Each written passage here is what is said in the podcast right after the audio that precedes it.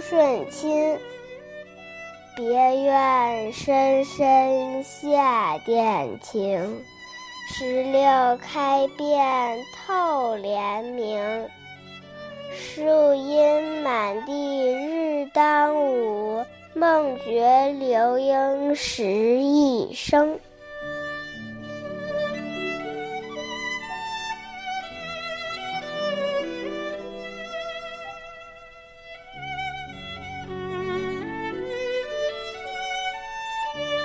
小院里幽深安静，我躺在竹席上，浑身清凉。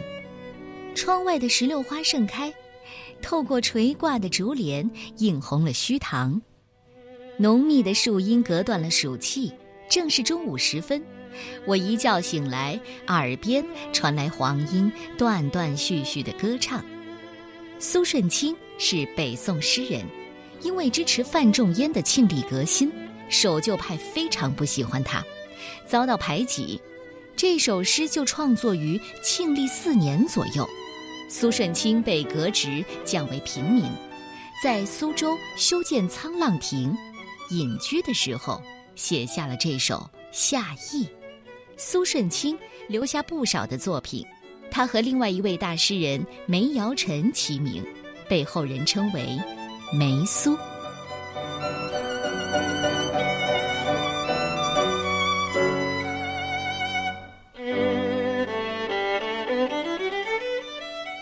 夏意，苏舜钦。